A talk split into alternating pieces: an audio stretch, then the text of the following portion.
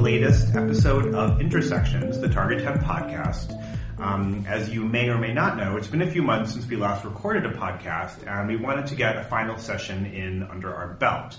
Um, you're probably not hearing this until after New Year's, um, but it is December 21st when we're recording it, and it's particularly relevant um, in terms of the date because Donald Trump was confirmed just two days ago by the Electoral College. Um, so that whole hubbub is is now over to some degree. Um, and it relates to the topic that we're going to discuss uh, discuss today, which is essentially how and why um, LGBTQ or queer marketing may or may not change in the coming year and years. Uh, given the new atmosphere politically, socially, even economically that I think we're all very aware of um, compared to the past eight years with Obama, marriage equality passing, etc. Um, and so, with me to have this discussion is the Target 10 team. Um, there are five of us here in the room. I, of course, am Matt Wagner. Sorry for not having introduced myself before, um, but I'm the account director here at Target 10. Um, and I'll actually just kind of let the rest of the guys go around and give quick introductions, and then we can jump into the discussion. I'm looking at Matt Tuminello first. Oh, hello. I'm Matt Tuminello. Um, I, I, run Target 10, um, and I live here in New York in Hell's Kitchen with uh, the rest of the gang. Yeah. I'm Aaron. I'm the account executive here at Target 10. And basically, I support the account team on the, the projects and the clients that we're working on. I'm Danny Petrie. I'm a VP here at Target 10 and also the father to the Target 10 mascot, Miles. I'm Amanda Shy. I am the finance and operations manager for Target 10, um, which means I handle all the finances and all of the office management and operations. cool. Well, thank you guys. Um, what's kind of fun is we have, as you might imagine, conversations about this sort of topic among various others quite frequently, and so we thought it might make sense to sort of condense some of those thoughts we've been having into this podcast. Um, again, just given how relevant all of this is at this current moment. So to kind of get back to what I was talking about in, in, the introduction, I think something we, we do discuss frequently in the office is the fact that for the past eight years, um, there might have been some um, a sense that, that, that what we needed to achieve was achieved when it comes to the LGBTQ community, socially, politically, marriage equality was passed. Um, a lot of great things happened. The the mood of the country just seemed to be on the upswing in a, in a wide variety of ways. And so I think with the campaign of Trump and, and others like him, um, and of course the election, that has been very much thrown into a lot of doubt. Um, and I think a lot of communities, minorities, LGBTQ, and many others feel a lot of trepidation over what things will be like starting on January 9th, is it? 20th. 20th? Okay. I gave him a couple of extra weeks. Um, but there's definite, definite sort of concern there. And so from a marketing and advertising lens, as I think many of our listeners will be aware, there was a lot of um, visibility for uh, queer folks in um, in marketing and advertising on television and movies, etc. Um, trans folks had a huge um, sort of success in terms of the visibility of their movement.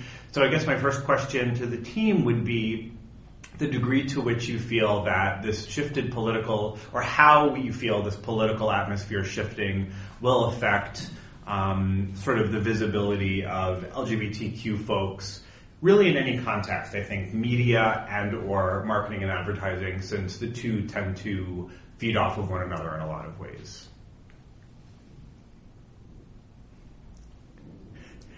and I'm not a teacher, so I'm not going to call on anyone unless I absolutely have to. Space out.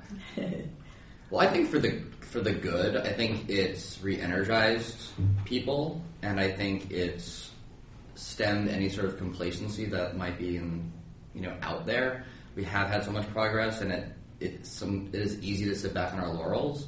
And I think that marketers will hopefully continue to embrace inclusiveness and diversity and targeted efforts that really uplift um, disenfranchised and quite honestly like scared communities. There's a lot of fear out there. I read some headline today that talked about how people are more fearful in a Trump presidency than they were the day after the Pulse nightclub shooting which is a lot of fear.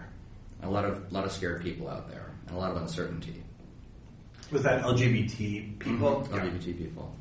Well, and I think that we have we have made so much progress, especially in terms of like the institutional um, factors that affect LGBTQ people. And we as a community, both our community and our allies, we really have to hold on to those things, knowing that we're about to go into at least four years where our fearless leader is not going to be someone who is necessarily going to be fighting to maintain what we have achieved. Um, so, kind of taking that on ourselves. I mean, I think also we I think we know it's going to change. I just don't think anyone has any idea how. Um, much like this election, every new day brings a new shock. You know, um, you just you kind of can't believe what comes across Twitter or the headlines. But I did. I was in a meeting yesterday, and one thing happened that I thought was a little telling for me. Um, and and I should preface this by saying I, I do think from the marketing end of things, things will continue in the right direction. It's just how fast or, or in what ways do they change. But I was in a meeting with um, someone potentially to do business with, and as they were describing, the person was describing what they wanted to accomplish in this market and some of the initial strategies that they had thought through. Repeatedly was saying, but you know, we're not going to do anything political. We're not going to do anything political. And I haven't heard that term, um, you know, in about eight years because there was always this fear of going against the presidency with your marketing. And when Obama came into office, we weren't going against the presidency. We were in, you know, and when he came around to marriage equality, we were very much in line with the presidency. And I, I found that telling because there's a lot of, I think, uh, non-LGBTQ marketers or people not in this space don't give it the deep thought that it needs because anything LGBTQ, whether it's a gay basketball league, a queer company like Target 10, a gay knitting group, is political. Everything is inherently political because we're either illegal or we're not. And I, that was, I wasn't able to convey that point at that lunch, and that can be a deeper conversation. But um, kind of, I, I think people need to understand that from brand marketing, they don't need to go in direct opposition, say, of our president and take legislative stance necessarily to some degree. But at the end of the day, you're putting your your you know, you're you're basically saying we believe all people are equal, and if you're supporting policies and laws and agendas that make them these people less so, you know, you, you kind of can't support that. And maybe um, I'm making this a long answer, but to, to sum it up, maybe 12 years ago brands could get by by marketing to the community but not fully supporting our full equality overtly, I think today no one would stand for it. Um, if you're not submitting amicus briefs to Supreme Court hearings on the equality of marriage a couple years ago, you're just not going to be able to market to us as a community. That's that's kind of what I was thinking. Like to follow what Danny was saying and what you were saying is that last year or in the last eight years, all the progress we've made, I think we kind of felt like we did it, and and we even had conversations after marriage equality, like we're not done. There's still more to do. Let's not forget that. Um, so to your point on that, but then um, I think moving forward, it's going to make brands realize that because I feel like as soon as marriage equality passed, there was this feeling of like, well, we'll just throw a gay couple in an ad, and that's our gay marketing which actually hurts us because there, there's a lot more thought process behind that that a lot of people don't, you know, haven't studied, don't know because, you know, they're not my team. But um, I think, you know, going forward, that now it's like, first of all, for people who are on the line and were scared to put any kind of gay couple in their ad, there may go the other way, but anybody else who does has to realize you have to care about the community. The community doesn't care about you if you don't care about them. You know, they don't want to be pandered to we don't want to be pandered to. I guess is a better way to say that.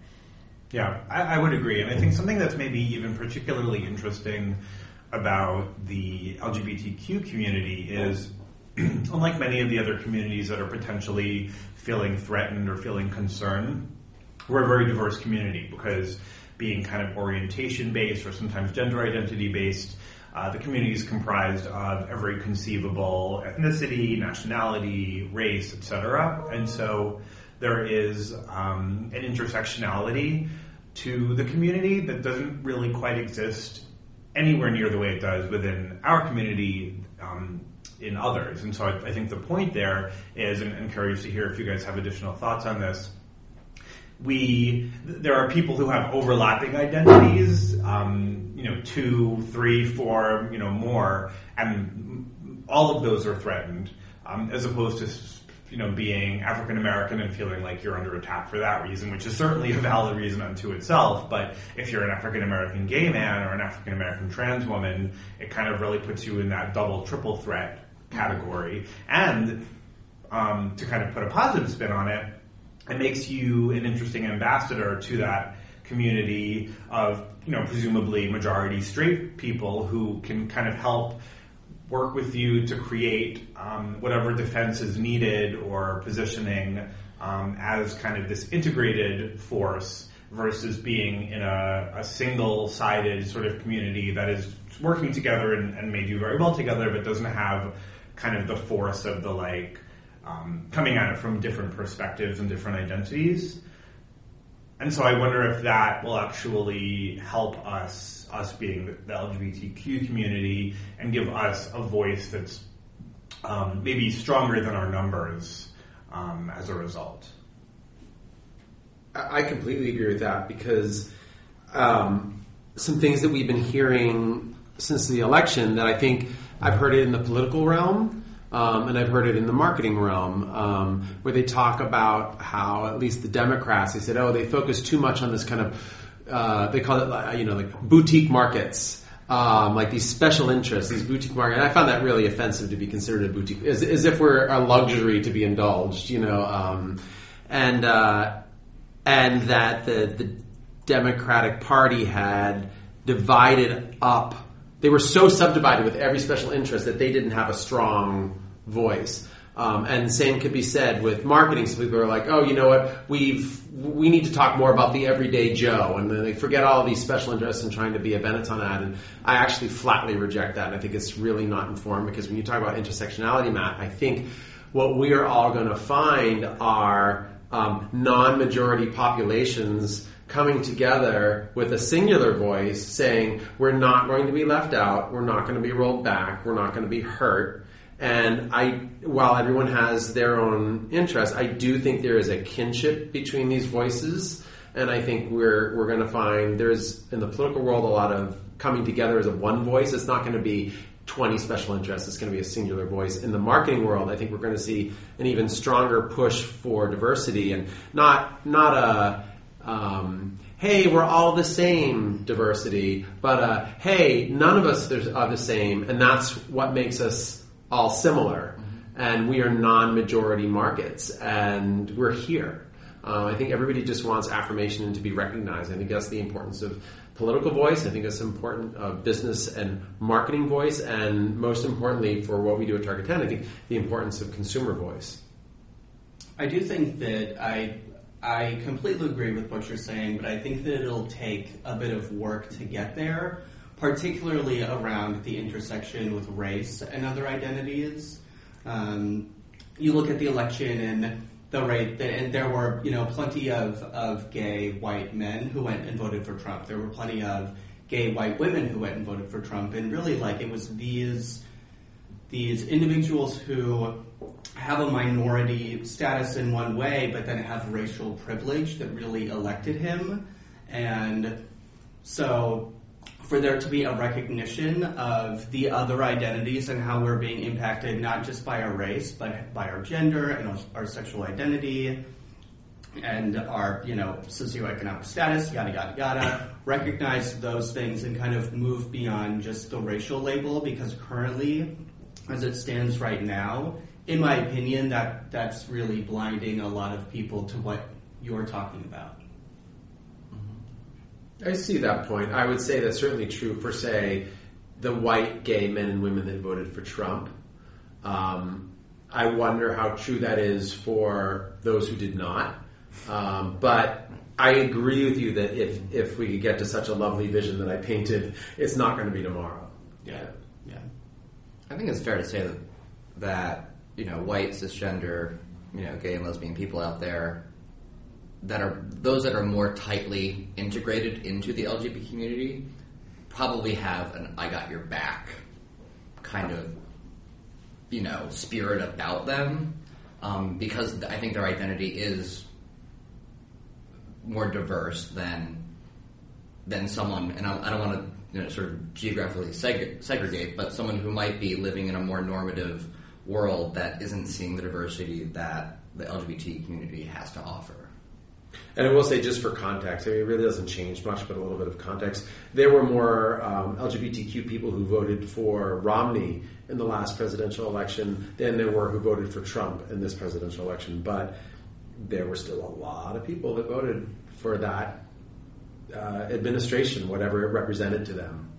Yeah, and also to be fair, you know, not to turn this into a totally political discussion, but um, you know, I think people who you know to acknowledge that we all, as sort of New Yorkers with white collar jobs, where much it's much easier for us to to make decisions based on things like social rights, political leanings, as opposed to those perhaps who just really were focusing on what they felt Trump could bring them from an economic perspective, regardless of orientation, and just sort of keeping in mind those other potential reasons for why, you know, even if we don't agree with them, they may have made that decision. Um, and actually, something just to kind of throw out there that I've always thought was interesting, and I think has been proven in some of the the studies that we've done for clients and just our general observations, um, and that is how you know just you think of the LGBTQ community as being very diverse, and I think within that community, there the community as a whole is diverse, but then within the community, there are definitely groups that hang together that are more homogeneous. But the one that I think um, is is very diverse, even kind of within the community in terms of hanging out with one another, is the drag community. Which I think even actually just looking at it, any of the seasons of Drag Race, you see a pretty wide variety, maybe even more than any other reality show. I say that not as a reality show viewer, so feel free to check me on that. check me, boo. But um, I think they're a really almost like shining example in, in, a, in a certain way of what, what it means to really kind of come together as a community bound by affinity and interests as opposed to you know what you think looks good or, or you know who you want to be seen in a, in a photo with. I think that's totally true. That's really interesting, also. Yeah. I hadn't really thought about it. It was like the the Merrie um, Cherry video that we that we posted. It's like uh, just this idea. This this mother is so- talking about how she she wants to be around Merrie Cherry and, and other drag queens that are reading to that they're reading to students at public libraries, just because she wants to raise her child in a world that has no judgment. There's no forced like gender on a child. There's also no um, forced opinion on. Just like getting you know getting children used to seeing anything and just being accepting and loving of anything. Like Merrie Cherry said, you know, when I'm walking down the street, maybe when this child grows up, they won't look at me like I'm scary or weird or different. They'll just appreciate that I'm interesting, I think- which I thought was cool. And I think that's a result of a, a millennial mother having a raising a child. I can only Absolutely. imagine the children that Gen Zers will raise Yeah. and how you know, knock on wood, how accepting and, and open they are to difference and embracing that. Yeah. And Amanda's referring to um, a video on Vice, uh, Vice's Facebook page, of um, the fact that there are libraries in New York and San Francisco, shocking, that have um, that have uh, drag queen story hours, where drag queens will come to the New York or to the public library and, and read children's books to to the collected group. Um, They, they don't read the children though. they don't read the children. Unless they act up. Not that we know of. Yeah, that would be actually a even more fun segment. um, well, maybe to get a little bit back, um, back more to sort of marketing. I'm curious to know what you guys think um, in terms of just the role that brands and, companies will play um, in the coming year and years. Maybe just focusing on next year for now. I know we've talked a little bit about sort of, you know, Matt, you were in this meeting where they were saying um, they wanted to avoid being political. We've been in other meetings where we've heard that companies' posture may not be kind of flagging when it comes to these issues. Um, what is your prediction for sort of the level of visibility um, that LGBTQ of any type, gay, lesbian, bi, trans, etc., even gender fluid would count, I think, in this situation, will be um, maybe more in marketing and advertising than media because I think there is uh, more um, scrutiny placed on marketing and advertising from a kind of internal perspectives. I think it's going to keep going in a positive direction. I think the trajectory is going to continue from where we were on, you know, the, the beginning of November um, versus after November. I think it'll, it'll change a little bit, but in general, I think it's positive direction because I think when you were talking about the socioeconomics before, I, I really do think that's what was driving a lot of this uh, these election results versus um, certainly for some, but versus some strong opposition to uh, how our society is changing. And like you were saying, Danny, like Gen Z and millennials, they just they want a different world. And so, I, I mean, I guess I'm hopeful, but I do think that companies and marketers have always been um, out ahead of politics and separate from politics, and I think, or at least government. And I think what they'll do is to continue to more clearly see uh, what America looks like, and they know they need to reflect that and speak to it in their advertising to be authentic. And in our business, like the the word authentic is probably the most overused word, but I mean. If that's truly what they're seeking, and I do think it is, then they're, they're going to have to continue in this direction. So, I mean, I'm, I'm heartened by that fact, and I do think it's a little reality. It'll certainly change. Maybe it'll not be quite as fast, but I don't see any sort of going backwards. It's more at what speed will it continue?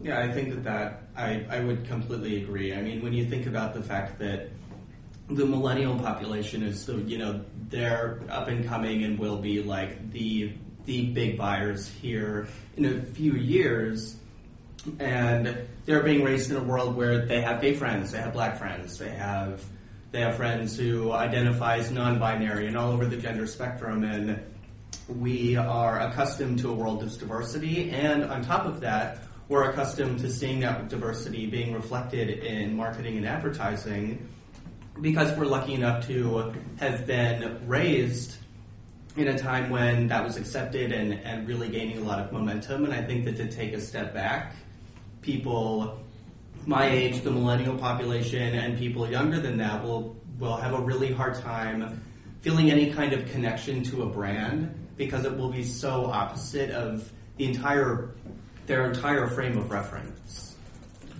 Yeah, I, I, I would agree with that, and I think also something that speaks to to that is the way so many companies um, of all different stripes responded to um, the HB2 law in North Carolina. Mm-hmm. Um, you know, the, the, short story there being that when this discriminatory law was was kind of in process, you know, everything from sports conferences to tech companies to I think even Disney Pop, possibly I can't recall exactly, but there was just a, a pretty wide um, selection of, of industry leaders, like real leaders. We're not even talking about you know mom and pop shops who said essentially, if this continues, we're going to either not continue with plans to do business here, or if we're already doing business here, see, reduce or cease operations. And I think that was I was struck by how intense that reaction was, you know, in a positive way. That's one place where I actually might disagree. That's one place where I think we might see some not so great things, or at least complete inaction, because when all of those companies stepped up, like you were saying, Matt, it was it was really amazing. I mean, I think all of us were really blown away. Um, but we had the full support of a president and an attorney general who were saying this is wrong, this must change. Everyone was saying this is wrong, this must change. We now have a vice president who was like the, the godfather of religious freedom laws, and he created it in Indiana, and they're pushing this nationwide. So the religious freedom laws, I would be very curious if the CEO of a Fortune 100 company would be so eager to go on the record in opposition of a vice president, knowing that that person could become the target of a Twitter barrage at 4 a.m. Um, that sends stock prices plunging. I mean, I just, I that's the one place I'm just kind of like, we're going to continue in a positive direction, but like if we just don't, it's all those unknowns. We just don't know. I don't think Trump is personally all that interested in, in queer issues. I think Pence is very much interested in queer issues, and if Trump pays it no mind and doesn't give him a lot of oxygen to feed that fire, then good. if he does, I think companies will be very leery to go against Mr. Pence. Like Um, a, a la Hamilton episode type of a thing. I definitely encourage progressive companies to to be our champion, but I think that's that's like the political political side of things. From a marketing side of things, you know, I don't think a company being inclusive of LGBT people or diversity in general is going to offend, you know, my my best friend's brother who happened to vote for Trump. I think he expects it. I mean, I'm invited to their housewarming and their kids' birthday parties. I'm not different to them. So I, there's a there's definitely a, a base out there that voted for a different reason than to be hateful and discriminatory. And so I think that companies out there should be continuing to drive diversity and inclusion um, and targeted efforts that really do support the community on a on a community level. Um, because I don't think the majority of Americans will be offended by that. We've also seen companies speak very loudly about this from a non-marketing perspective, but recruiting. You know, they can't get the best talent if they're living in a state that maybe is in opposition to the company's values, but it's that's the state they happen to be based in. Um, so you know that, that's an issue. Yeah. Well, on that positive note, I think that about sums up our um, our discussion for today. Unless anyone has any final thoughts. My only final thought is that I just kept thinking as we were saying, and this is not really uh, an actual point, other than when we talk about how blown away we were and how brave people were. I just look forward to the day when it's like that's just normal. It's not that a company was being brave or um, you know. Uh, or in any whatever their motive was, it's just that it's like we don't even notice to comment on it. That's that's what I keep thinking. No. Well, that's an even more positive note to end on. Yeah. Thank you, Amanda, for that. Um, one other final, just sort of housekeeping note I'll make is um, I was thinking I want to do a show at some point that has audience questions. So if anyone has a question or a topic suggestion, please um, I encourage you to email me um, at mwagner at target-10.com. That's mwagner at target10.com. All right, thanks for listening, everyone. Bye. Bye.